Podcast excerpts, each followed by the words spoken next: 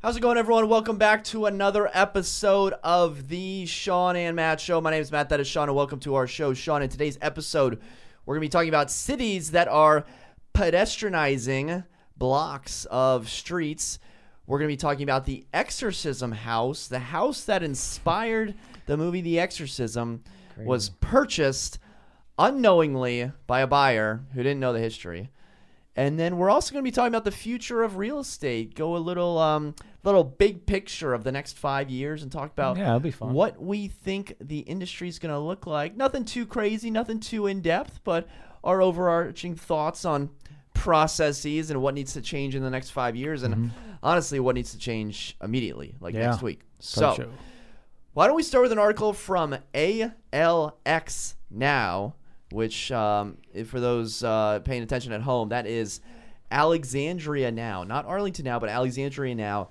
The article is entitled "City Looks to Permanently Pedestrianize a Block of King Street." Shawn, the 100 block of King Street between basically Union and and um, almost almost the water, but going in the other direction, has been um, shut down from cars for the past year and a half, and um, the city came out with a survey, and something like 90% of people wanted it to be shut down permanently to cars. Um, not only did people like this, but uh, maybe more importantly, the businesses liked it as well. This is a street in Old Town Alexandria that is the hub of restaurants, dining, um, walking tourism. Right leads right down to the waterfront, and uh, just driving on King Street is basically a nightmare with the trolley and all those people. So, Shawn, what are your thoughts on Old Town Alexandria considering a permanent pedestrian block? I, I like it. I uh, I used to be a resident, an owner in Old Town Alexandria. I used to walk down to this spot, and when you walk or drive, driving is a pain. Even just crossing King Street on that on that street is really tough. Uh, I was down there not too long ago, and I noticed that it was still closed uh, closed down. And you know, all of this trend started with the whole pandemic. That they were widening sidewalks and trying to get people to eat outside more and giving businesses some leeway. But what that spawned was this whole trend that hey, maybe we don't really need this street anymore. Maybe uh, we just open it open it to the public to and you know Old Town Alexandria is very touristy. There's so many tourists there on weekends, especially, and so to have that open for them is is a lot better because half of those sidewalks on King Street, there's tables already set up, so they're scrunching between and trying to you know all these tourists are trying to get through there. So to have that street open awesome, awesome feel, and um, you know, just kind of a party vibe, party atmosphere. I think it'll bring more life to the area, more business to the area, more money to the area. I think it's a good decision. You and the mayor just hanging out in Old Town Alexandria. Yeah, I was hanging out with- with him the other day. Actually, the ex-mayor I saw him uh, not too long ago, but um, yeah. So we were talking. We were like, "Hey, you know, maybe we should open this up." And he was, "I actually, it was my idea." I was like, "Hey, why don't we open this up?" And he's like, "You know what, Shawn, you're that's a really good idea." Shawn's being facetious for those that don't know his humor. He um, he does know the former mayor, but um, uh, I, I think we should give credit to someone else for this. But, yeah, it wasn't me. Um, yeah, the, the the sidewalks, not only in Old Town but in other neighborhoods that have the restaurants, sometimes sidewalks only you know yay big, and then you put out a couple tables out there, and then you're squeezing in between diners, walking past them, and it kind of feels like you're walking through the dining service, and then Yeah. there's you know dogs that are sitting or barking out there, and then and that can be an issue. So basically, having a, a promenade where you, you can walk and you, there's not much to be gained by having cars on this street. Like, what do you? There's like six parking spots. Like, you, you can't really go anywhere from this spot. Usually, cars that are on this street are looking for parking. Like, fine, find a garage like a block away, and you know the sidewalks specifically. People walk so slow. Like you would not believe how slow people walk. Just head in the clouds. Like get with the program. Like sometimes I don't even have a place to be. I'm still getting to that place very fast because I am moving with a purpose. And the people that are just standing in the middle of the sidewalk, you got to do something about that. It drives me crazy, and I I'm the same way. You know, being self-employed, you always feel like you've got to rush, rush to get things done, and we're we're we just get stuff done. You know, we move, we and so when I'm behind somebody like that, it's like, oh my gosh. Like, what about Georgetown? The, the sidewalks are very narrow. Yeah. And, you know, recently Georgetown kind of expanded into the Mm-hmm. parking lane um, at certain points. And Now, listen, we're not going to try to shut down M Street. Like I, I think uh, we That's need to be, major we need to be careful because it's not like I, I'm not anti-car. I'm sure you're not anti-car, and this isn't like some crusade against cars. I, I think it's just making an area more safe because when you have to pass someone, maybe you're like walking into the street to pass someone, and and that's that's not a safe way to go about your business. That's exactly it. There's certain blocks in certain cities that it will work on. Um, other cities, it's not going to work, right? Um, but I think this block on King Street at the very edge of the water, it makes sense. There's and not only is it is King Street a main thing, but then that whole waterfront is is a main area that people congregate, and so it's a natural thing for that to And be. have you been to some European cities where you can just walk in the middle of Oh, the street, yeah, like it's a so nice promenade? And I feel like you can get to enjoy the architecture better when you're not just like crammed up to the side against like a gutter and a building. Yeah, I was trying to think like in Arlington, where would this work, right? I mean, Uh, you know, possibly Shirlington. You know, I, I don't, I don't Yeah, know if you would want right. to shut down all of Campbell Avenue, but Yeah. that's just like the first thing that came to mind because they do have like wide sidewalks. And I- yeah, because it's not an overly busy, but there's a lot of cafes and restaurants there. That is a really good good idea. I think parts of Clarendon, not necessarily shutting down Clarendon or Wilson, but you know, you ever go to Clarendon on a Saturday night and the kids, call them oh, kids- the kids down the there, kids yeah. are overflowing into the street, and and it's certainly not safe. And you got Ubers and Lyfts just doing whatever Oh, yeah. they want to do. So you know, maybe don't s- shut down the street, but. Who who needs to park in Clarendon at like 9 p.m. on Wilson Boulevard? Right. And by the way, that's free parking. You, that's basically like robbing the city. Like you don't need to park on the street like after 9 p.m. Yeah, when all the businesses are shut down except for the bars. Maybe that's it. You know, like go park in a garage somewhere. There's there's garages. There's new garages in Arlington as well. I mean, there's probably not enough, but just one block, and it, that you know, you think right in that one block, right by the metro in Clarendon, should be like kind of like Right. open because there's, I mean, that whole area. You're right. It's mobbed all the time. Even if you can get those parking spots um, back where people can can kind of congregate it's is a good idea. But you know, then they'll say, well, that's going to push people into the more residential area of Clarendon and blah blah blah. So you can see that way too. So I don't know. Always good to think about new ideas and uh, how we can make our areas more fun. Yeah, I I, I uh, personally enjoyed um, the the walking promenade of uh, King Street Yeah. uh, when it was uh, shut down earlier um, this summer, and it, was It great. was great. It was awesome. Yeah. All right, let's move on to the second topic. This comes to us from Washingtonian. The uh, title of the article is "Honey, We Bought the Exorcist House." Subtitle: Would you live in the place that inspired a famous horror movie? So this story comes to us from. PG County, literally a neighborhood just outside the border of Washington D.C. Little, little neighborhood called Cottage City. Danielle and Ben spent months trying to trade in their apartment in the district for a house in the suburbs. Finally, they landed a three-bedroom tiny house in PG County. They did a lot of research, but there's one small thing that they missed. And this house, um, after doing more research, inspired the events that led to the book, which eventually led to the actual movie uh, being put out, what, in, in 1970 something. So, Yeah. Shawn, they didn't know the house had this history. They got people coming, you know, on their driveway taking how they found photos. I think there was a documentary that that was filmed in in the driveway. You know, how would you feel if you Oh. bought a house that and man, I, I've seen this movie. I saw it when I was I was probably too young to see it. Cr- scary movie, very Oh, scary. Completely scary, especially when that crab walk thing happens. It's like, Yeah, almost peed my pants. Yeah.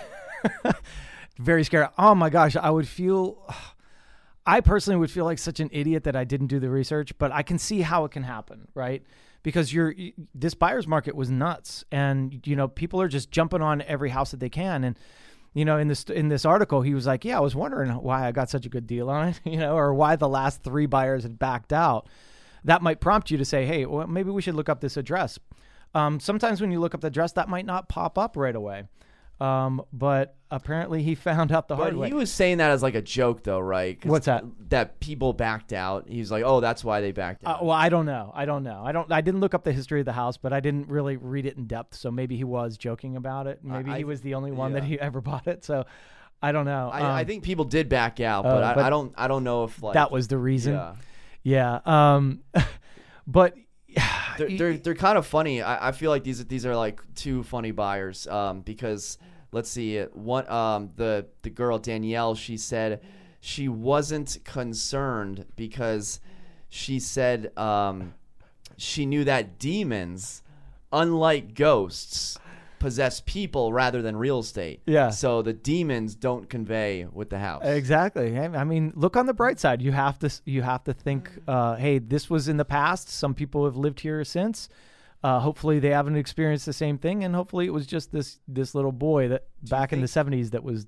You, You know, know, ob- obviously, um, you know, you don't have to, uh, you know, mention any of this in the uh, the MLS. But do you, do you think this affects a, a property's value? yeah, Do I definitely think it do. increases the value because of the celebrity status? In in some instances, it may. In this instance, I don't think so. I think most people would probably be like, "Oh, it's it's a negative," and I think it'll probably pull pull the value down. But um, I think it's such a cool thing. They they could profit off it in different ways, right? I mean, the funny thing is, the guy's wearing a Ghostbuster shirt in the in the Love it. picture. Yeah, no, that's it's fun. I mean, they're making f- light of it, and which is a really good thing to do in this instance. And he's right. They, you know, as far as I know, I'm no. Um, I think we talked about this I think yesterday. you are. I think you might know be an expert. I have watched enough paranormal, paranormal stuff that I think maybe I am an expert on this. But uh, you know, they're saying, well, these things possess humans, not houses, and I guess the the child back then was exorcised, not the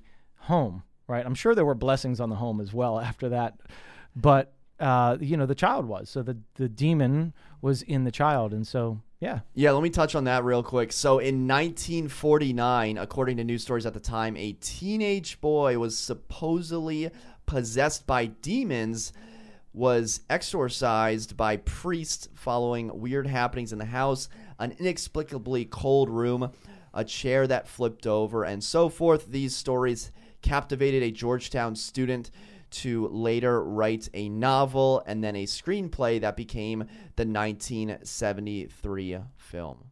It's funny, uh, you know, we've all seen The Exorcist, and we know The Exorcist stairs, right? I had no idea the house is I in had the no, I, too. I had no idea. So you know, I mean, it's not their fault that they didn't know because I don't think many people would. Only the people that are gung ho on the Exorcist movie knew that that was it. You know, so. Um, but it's funny. We all know the Exorcist stairs, right? So like leading right up in Georgetown, um, but not the house. Didn't know where it originated. I'm thinking you could have a heck of a time marketing and selling this property. I'm thinking if you live here, there's only one week that you're selling this property. That's the last week of October. That's October 31st. You're you're hiring me and Shawn. Shawn's doing it. the crab walk, you know, up up and down the stairs. You're telling me that's not going to make first pa- front page news? Absolutely. everywhere. Think of the video we could do on like that is definitely going to increase. we could the do value. a paranormal uh, video on Yeah. that thing. Like, oh, hey, if you guys ever sell it and you see this, please hire us. We'll we will do an amazing video for So this. So one of um, the guy's friends um, offered to bring over a Ouija board. Yeah. And um, he, he declined. The homeowner declined and said, "Last time someone did that, they made a movie about my house." Yeah. So he's uh, he's not too scared of um, any sort of demons, but no no Ouija boards in the house, please.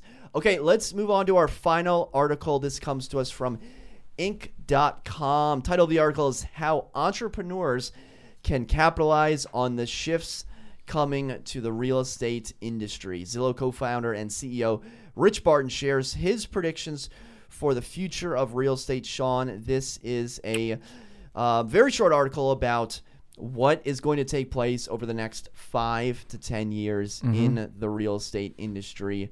The trends are real estate agents still going to be here? He starts off by saying, virtual 3D tours and remote digital closings will be the norm. You know, I, I had a, a property go under contract yesterday. I didn't recognize the title company. So I called the title company. My seller is an American citizen in the Philippines. I called the title company. I almost knew the answer after looking at the title company's um, website. And I said, hey, are you able to use an online notary service like notarize.com, like every other title company can use to, to sign these papers? And he's like, no. What what they can do is they can go to the uh, the note uh, to the notary at the embassy, or we could do a mail away package. A mail away package? we're halfway across the world. Ain't happening. That's not going to happen. What will happen is we will now do a split settlement with Highland Title, who's able to offer those online notary services. So, digital closings, 100% the norm. Next five years, maybe the next you know couple years. Yeah, well, that all changed. And first, I want to go back to 3D tours. 3D tours, we started doing them seven years ago, right when the technology came out. There's still a lot of agents that don't do this. I'm surprised at that, and I think there's a lot of growth because you know, I think the trends start in the big big areas like DC, New York, LA, whatever. But middle America probably not doing 3D tours, and they're going to catch on at some point. So if you don't have a 3D tour company, might be something good to start, you know, in certain markets.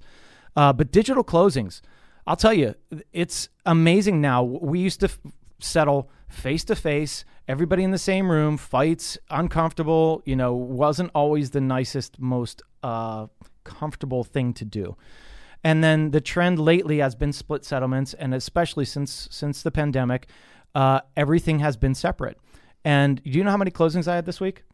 Well, you just told me uh, two. So camera. I had two closings this week, and I didn't go to either of them, which is completely strange to me because I've been to every closing for 18 years, every single one. So for me to not be at a closing, I just feel kind of naked, right? Um, but this week I had one that was uh, notarize.com. W- one of my sellers was in California, the other one was in Baltimore, and I'm here. And so you can join the call. Uh, you can be there to watch the whole thing, which is really neat. Um, so I think that's going to be the trend. I think this is definitely going to, you know, start because listen, we can all go to a, a company and waste a, an hour or two or three, whatever, signing documents, or you can just sit in your bedroom or wherever you want to sit and sign your documents. It's the same thing. So uh, I think that's definitely going to be a, a, a real trend that's going to start taking over closings. What are your thoughts?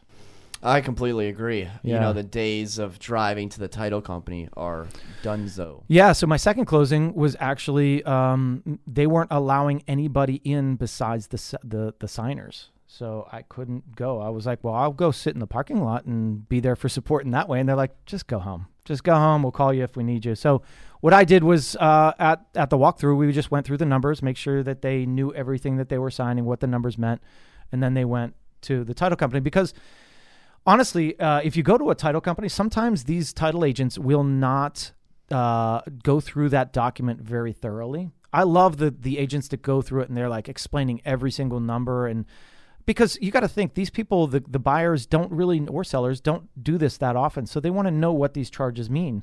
And a lot of times they aren't described in detail. And so to go to a closing where uh, they're in detail is nice. So just in case i went through those numbers again with them prior to closing today and uh, everything went smoothly Yeah, title companies can be wrong. So, you know, That's just true. because, um, you know, they have the fancy paper and, and the numbers, you know, definitely want to double check that. Mm-hmm. Um, over the next decade, Rich Barton says buying a house will be as easy as trading your car. It will be transparent with no information, gatekeepers, and no surprises. I, I, what I'm wondering is, why does it take 30 days to close on a house? Yeah. Why? Why aren't you just approved? Why isn't every appraisal, you know, like an online appraisal? Why does an appraiser have to go to the property, take worse pictures than are on the actual listing? You know, last year, you know, with um, everything going on and, and shutdowns and whatnot, I, I sent over photos, I sent over a 3D tour, and I sent over a 10 minute listing tour video and said, "Here's every single angle of the property." They said, "Nope, we got to go and take our own photos." Why? Why is that the case? I ran through the same thing twice this week. One, um, I just got news that it appraised, and thankfully we had everything. I had floor plans. I had uh, all the updates that were done. I had a 3D tour. I had a video. I had great pictures. They still went out and did it, um, but it appraised, and it was a. It was. I felt like you know we sold this thing high, and it appraised. Today, I had an appraiser call me on my other listing, and uh, he was a really nice guy going through. Um, and I ha- again, I have a 3D tour. I sent him all that stuff. I had floor plans. He was very appreciative of it. But I think they need to verify themselves. And really, what they're doing is measuring. Uh, I think that's the main thing. They're going in there and they're measuring the walls and they're computing their own thing. And I'm like, well, I just did a 3D scan. You know, you could you could say, here's the 3D scan, right? And you but can click the measure they, they can you can click the measure tool and see what the measurements are but uh, eyes on is still happening. Now, we have run into instances this year and years past where they don't need to do the in house, inside uh, appraised value. Um, and I think I'm not an expert on this, but there are certain reasons why they wouldn't. And that's if they look at the values in the area and, and it's predictably in within that range, they're not going to have to do it. And secondly, it depends on the buyer's qualifications, what they're putting down uh, as to if they need an appraisal or not. So sometimes it really doesn't matter, and you know those, these lenders systems just say check, nope, don't need it. So I think that's that will be the trend. Um, but you know those experts will always be there. And and another thing is home valuations, right? Like we're seeing with some of the um, apps that we have, these valuations are there like that. Now they're algorithms and they can be off, but we can kind of get a general idea. And if that's in the general area, then hey, why not? Um, you know, and, and then this brings up another question. It's like if somebody wants it, right? Like like a car, right? Do we have to get an appraisal for a car? No, that, that guy could sell you sell you that car for fifty thousand dollars and it's worth twenty, right? Um, so why is that? Uh, why can't a buyer just buy something if they want it? Why does the bank have to say, "Hey, well, it's because they're giving you a loan for the value," but I don't know, you know, The value is whatever the buyer is paying that's for. right, right? So if there's three buyers that say I want this at this price and the bank says no, it's not worth that. Who are you to say it's not worth that? Three Right. buyers just said Three it's worth it. said it. Right. So that's where these appraisals just start banging me in the head and I'm like, you know, you're wrong because if the market's saying it's this is the value, it's just like a trading card. Oh, it's only a card. It's only a baseball card. It's, it's worth 20 cents. But the market's telling you it's worth $100, right? So I mean, you got to go with that. Do you think we're gonna have uh, more virtual appraisals in the next five to ten years? I definitely think that's the way. That's the trend. Um, and you know, with z- no, I won't go into that. That um, and you know, Rich finishes off the interview by talking about real estate agents. He says real estate agents will still play a key role connecting with high impact qualified buyers who have already looked around and narrowed the field and are ready to make an offer. That sounds like the buyer has already done most of the things that they would normally do. Maybe he's hinting at basically a Zillow, you know, type of buy directly from Zillow type of deal there. You know, real estate agents, they're, they're still going to be around in five to 10 years, but I think their roles are drastically, especially on the buyer side, they are drastically going to change and maybe even dwindle down Yeah. to s- some sort of a hybrid agent. Yeah, you can see already that that that side is changing a lot. I mean, the buyers are going and and driving around and scoping things out prior to us. Honestly, I used to have a big truck or big car to drive people around in, right? Because that was kind of the norm. People would get into your car. That changed. No one's been in my car for years. So I'm like, why do I have this big car? I'm going to go get a two seater convertible, you know, like go have fun. Um, so that's kind of fun And my thought. Was like, I don't have to drive people around anymore. They're just going to follow me or I'll meet them at the house. Um, as markets change, these things change as well, right? So, like, usually back in the day, we'd have 13 homes we could show in one day. But now it's like, there's one and we'll meet you there, or there's two, right? So, uh, markets change things, uh, technology changes things. And I think in the next five years, we're definitely going to see a lot of changes in. Uh, I think the number one is the closing, um, closing first, as is uh, all virtual. It's or- just such a hassle. It is. Everything about it needs Yeah. to be redone. And you know, millennials they want thing, things instantly. They want things digitally. So I think that's what's going to end up happening with a user-friendly, technology-driven experience. How's Yeah. that for some buzzwords? that's awesome. Okay, guys. Well, there you have it. Another episode of the Shawn and Matt Show. If you made it this far, be sure to hit the thumbs up button, subscribe if you haven't already, and until next time, we'll see you then. Take care.